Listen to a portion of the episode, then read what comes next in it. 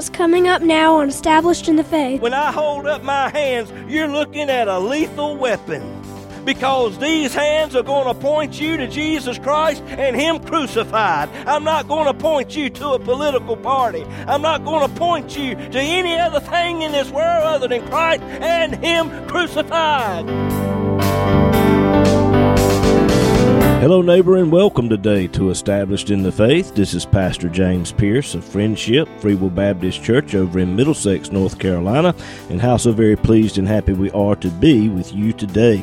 Got a great message lined up for you. Hope you can stay with us for the next 30 minutes. If not, let me encourage you to go over to establishedinthefaith.com. There you can listen to today's message as well as many others that are in podcast form. Well, we're going to go on into the message now. Hope and pray it'll be a blessing to you.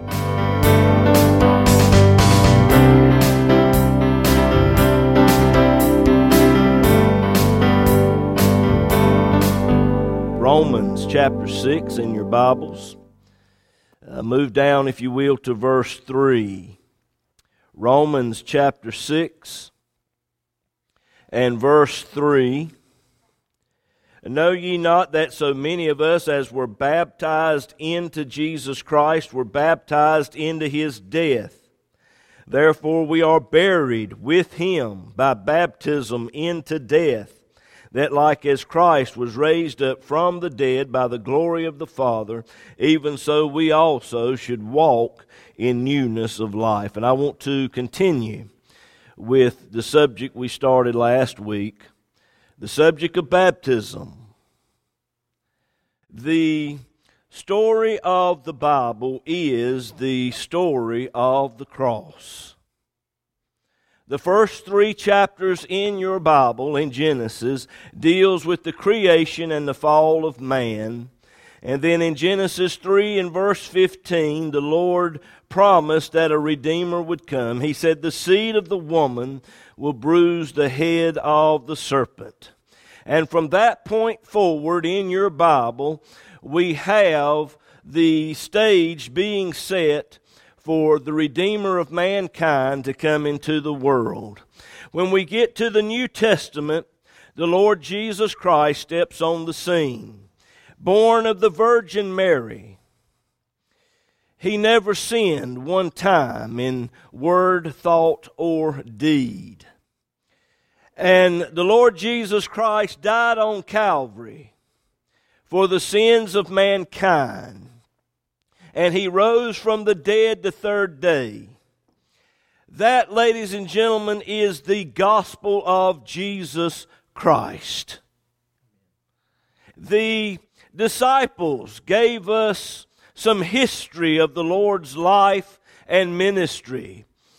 They witnessed his death, burial, and resurrection, but they little understood the meaning of the New Testament that would be given to the Apostle Paul. And Paul gave us the meaning of the new covenant in the book of Romans. And you, as a child of God, you should have a working knowledge of the book of Romans. The book of Romans is the theology of the church. And we're going to be dealing with chapter 6 today, but I want to give you a little outline, if you will, of the book of Romans. Romans chapter 1, the Apostle Paul deals with the Gentile world. They knew God through creation, but they worshiped Him not as God. They created their own gods and worshiped their own gods. They rejected God. God turned them over to a reprobate mind, a mind that does not work right. Romans chapters 2 and 3. Paul deals with the Jewish world. They were given the Ten Commandments. Well, if Ten Commandments are good, well, then 20 will be better. And by the time Jesus came on the scene, they had so added to the law of God, there was over 600 laws added to what God originally gave to the Jews. They made a religion out of the law. And when Jesus Christ came on the scene, God's chosen people rejected their Messiah. They rejected Jesus Christ. And the Apostle Paul ends that chapter. Romans chapter 3 and verse 23. He puts all under the same umbrella, both Jews and Gentiles. He says all have sinned and come short of the glory of God. Whether they were Gentiles that had creation to look at, or whether they had the law of God, all rejected God and all have sinned and come short the glory of God. Romans chapter 4, verse 3 in your Bibles. The Apostle Paul in this chapter deals with Abraham. Abraham believed God, and it was counted to him for righteousness. If you understand that verse today, you will have a working knowledge of the rest of the Bible. Abraham believed God and it was counted to him for righteousness. All of us are sinners. We have sin in our account. If you're going to see God today, you got to have holiness in your account. And none of us have any holiness. All of our righteousness is as filthy rags. But when you accept Jesus Christ, He takes your sin and He gives you His righteousness. Glory to God. And Abraham believed God, and it was accounted to him for righteousness. Glory to God. Romans chapter 5. Paul deals with justification by faith. He said in verse 1, therefore being justified by faith. He didn't say being justified by water baptism. He didn't say being justified by shaking the preacher's hand. He didn't say being justified by putting a thousand dollars in the offering plate. If you want to put a thousand dollars in the offering plate today, make the check out to Friendship Church of Emit, North Carolina. But let me tell you today, you're not justified by your thousand dollar check. You're not justified by a ten thousand dollar check or a million dollar check. Of course, we'll accept whatever amount you send us, but you're not justified today by the amount of money that you give or any other works that you do. You are justified by faith today in Jesus Christ, who He is and what He did at Calvary. Justified. What does that mean? It means just if I'd never sinned. Just if I'd never sinned. And it's all by faith. Justification by faith. Romans chapter 5. Romans chapter 6. Paul deals with the mechanics of our salvation. I'm going to dive into that a little bit more here in a minute. Romans chapter 7. Paul gives his personal experience. He gives an account of what happened to him when he allowed his faith to shift from Christ and the cross to the law. He said, Romans 7, verse 9, he said, when the commandment came, that's the law, when he tried to live this Christian life by rules and regulations, by the law, he said, when the commandment came, sin revived. That's the sin nature. And when you're reading the sixth chapter of the book of Romans, you'll see the word sin there quite a bit in that chapter. In the Greek text, we have what is known as the definite article. And it translates a little clumsy over into our English. It should have been translated the sin. Paul was talking about the sin nature. He uses the word sin as a noun. Okay? And most of the time we think of sin, we think of acts of sin, and that covers a wide territory. But Paul is dealing with the principle of sin, the sin nature. And he said, when the commandment came, when I tried to live this life by law, rules and regulations, he said the sin nature revived and I died. The sin nature, if you're not careful, can have a revival in your life. And let me tell you, we're fixing to have revival here at the church in just a few weeks. But this right here is a revival you don't want. You don't want a revival of the sin nature in your life. You want a revival of the Holy Ghost in your life. That's the kind of revival that you want. He said, When I allowed my faith to shift from Christ and the cross, and it could be to anything, the sin nature revived and I died. Look at verse 15, Romans 7, verse 15. He said, The thing I want to do, I ain't doing it. And the thing I don't want to do, that's what I find myself doing. And he ends this chapter by saying, O wretched man that I am. Romans 7, verse 24. O wretched man that I am, who shall deliver me from the body of this death? I'm dealing with this today because most Christians are living in Romans chapter 7. That describes most Christian experience. Your Christian experience is miserable because you find yourself failing in some area of your life. It's a struggle every day. And as a child of God, you're going to struggle. But let me tell you, you can have victory. You can have victory. You can be an overcomer today. And that's what Paul talks about in the eighth chapter of the book of Romans. Paul deals with how the Holy Spirit works in the heart and life of the believer.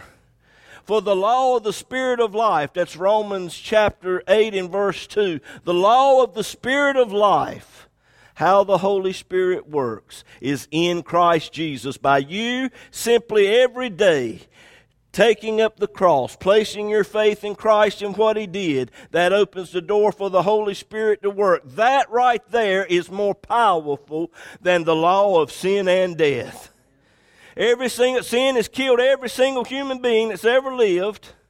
And it's a very powerful law. But what Jesus Christ did at Calvary, opening the door for the Holy Spirit to come in our hearts and lives, that, ladies and gentlemen, is more powerful. And today, if you will make up your mind, I'm going to take up the cross and I'm going to walk after the Spirit. There's not a demon, a devil in hell that can stop you. You got to make up your mind, I'm going to walk after the Spirit. If you walk after the Spirit, you won't fulfill the lust of the flesh. Romans chapters 9, 10, and 11. Paul deals with how Israel rejected their Messiah.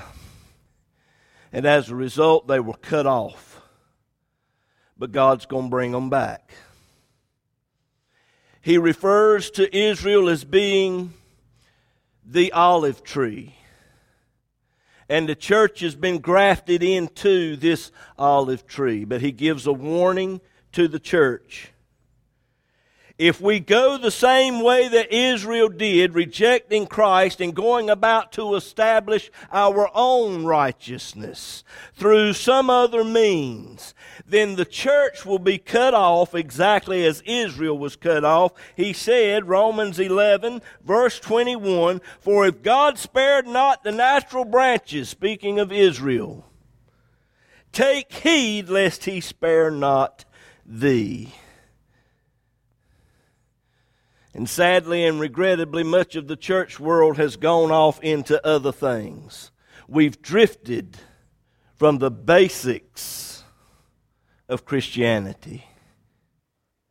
Romans chapters 12 through 16.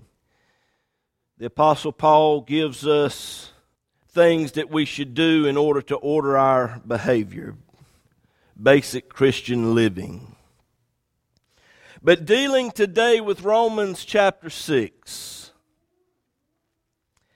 the Apostle Paul said there in verse 3 Know ye not that so many of us as were baptized into Jesus Christ were baptized into his death?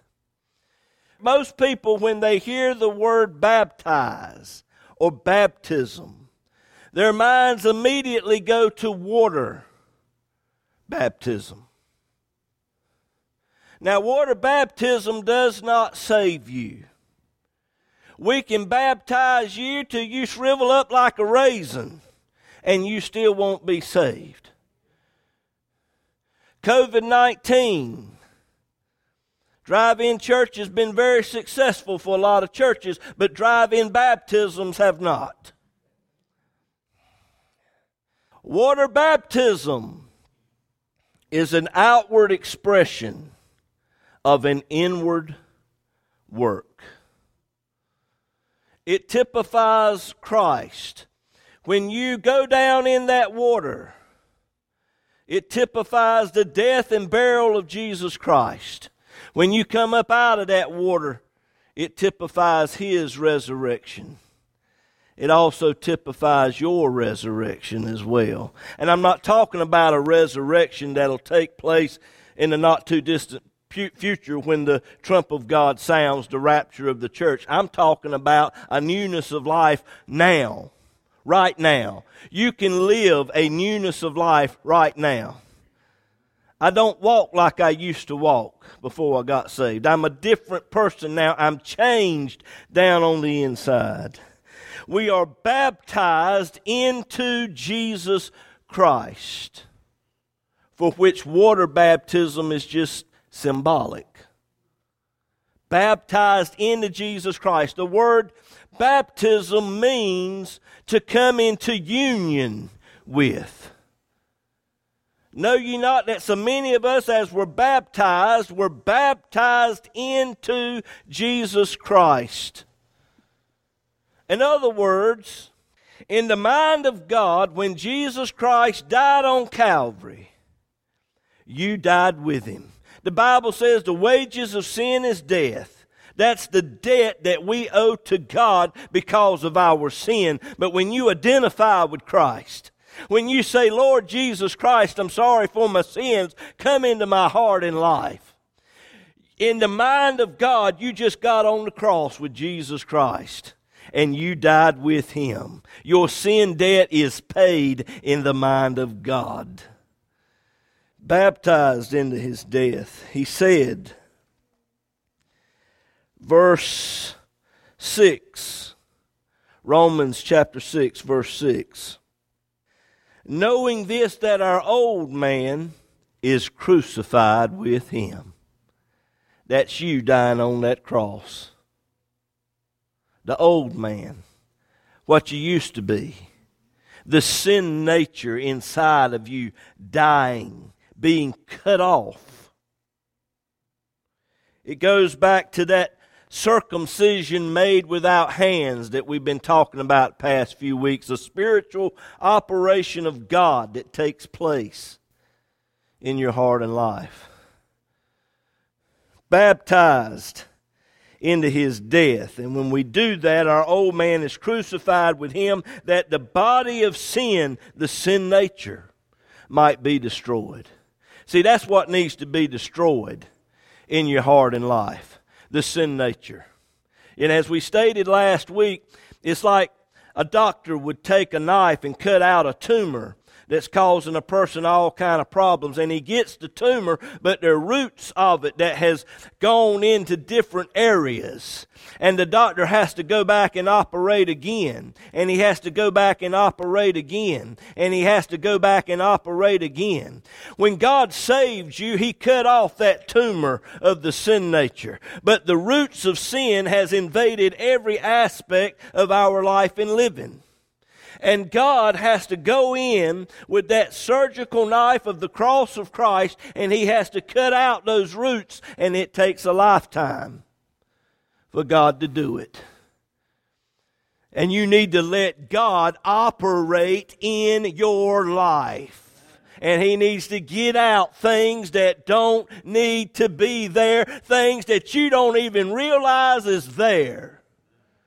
God wants to dig it out. He wants to operate on you. Brother James is going to kill me. He's never lost a patient. He's never lost a patient. Everyone that laid down on God's operating table has survived, and they're in glory right now. And you're on your way because you're letting God operate in your life. but the old man was crucified with him. Go down, if you will, to Romans 6, verse 12.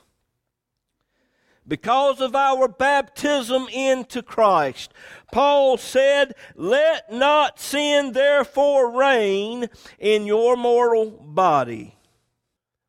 Don't let the sin nature reign on the throne of your heart like a king. You decide. He said, Let not sin therefore. You make the choice as to whom you're going to serve. If you're going to serve God, then serve God. If you're going to serve the sin nature, then serve the sin nature. But as for me and my house, we're going to serve the Lord. As for me and the folks here at Friendship Church, we're going to serve the Lord. Let not sin therefore reign in your mortal body, that you should obey it in the lust thereof. The sin nature can rule and reign in your heart and life if you allow it to. He went on to say, verse 13, Neither yield ye your members. That's speaking of the members of the physical body. Your arms, your legs, your eyes. Don't yield the members of your physical body over to the sin nature. He said, Don't yield your members over as instruments.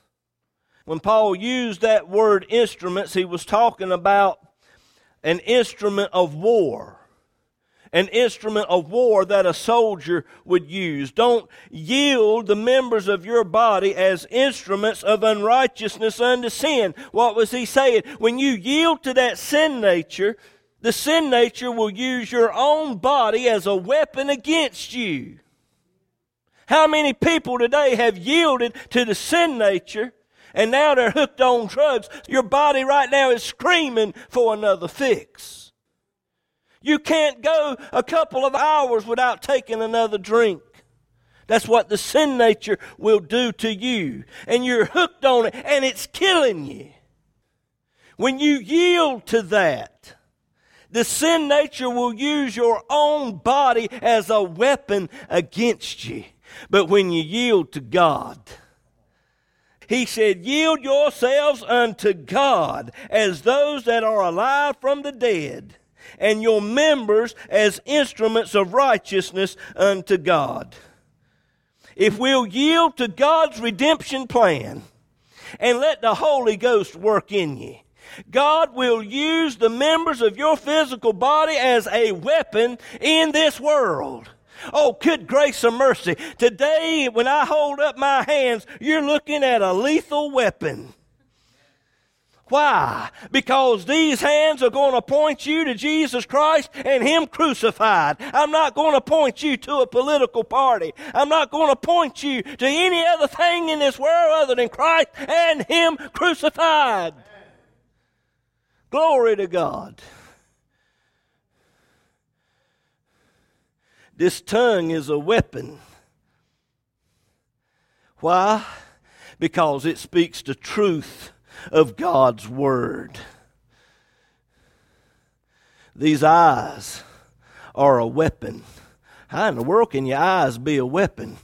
Because they're focused on Christ and what He did at Calvary. Oh, good grace and mercy. My feet are a weapon today, a lethal weapon. Why? Because it's these feet that's taking the gospel of Jesus Christ out to this lost and dying world. When I look out across this congregation today, when I look out here in this parking lot out here today, there are weapons sitting out there in those cars. Those of you listening by radio today, you are a weapon. And let me tell you something. Stop being scared of the devil. Stop being scared of COVID-19. Stop being scared of what's going to happen in the upcoming election. You are a weapon to be used in God's work. And when you will yield to that, God will use you and the devil is scared of you. Stop being scared of the devil. He is scared of you today, not the other way around. Because you have yielded yourself to God's redemption plan. Glory to God. He said, Yield yourselves unto God. Verse 14. For sin, Romans chapter 6, verse 14. For sin shall not have dominion over you. For you are not under the law, but under grace. Oh, and there's so much more that can be said there. Can we deal with it next week?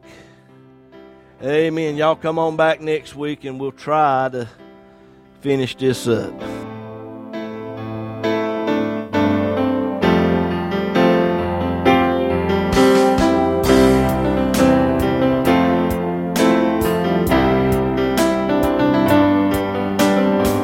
Program today has been a blessing to you and you would like to have a free CD copy of this message, just give us a call or text us at 252 299 4234. You can also go to establishedinthefaith.com. There you will find today's message as well as many others that are in podcast form. But perhaps you need someone to just talk to or to just pray with you about something. Again, just give us a call at 252 299 4234. This program is an outreach ministry of Friendship Free Will Baptist Church over in Middlesex, North Carolina. As well depends on the prayerful and generous financial support of listeners like you. To contact us or to contribute to this ministry, go to establishedinthefaith.com, click on the donate tab. It's easy and all donations are safe and secure through PayPal. You can also mail us at Established in the Faith, P.O. Box 601, Bailey, North Carolina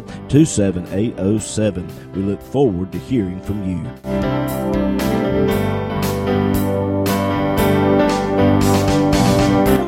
I'm Haven. And I'm Juliana. And you've been listening to Established in the Faith with our dad, James Pierce. He's the pastor of Friendship Free Will Baptist Church over in Middlesex, North Carolina. That's right, girls. And now we're having worship service inside the church every Sunday morning at 9:30. As well, we're also having Bible study and prayer meeting every Wednesday night at 7 o'clock. All of these services are being broadcast to the parking lot for those who wish to participate drive in style. And the church is located at 744 Friendship Church Road in Middlesex, North Carolina, near the Emit community. On the website, if you click on the Contact Us tab, Google Maps will bring you right to us. We would love to have you and we hope to see you there. And we hope today's program has been a blessing to you. Thank you for listening and God bless you.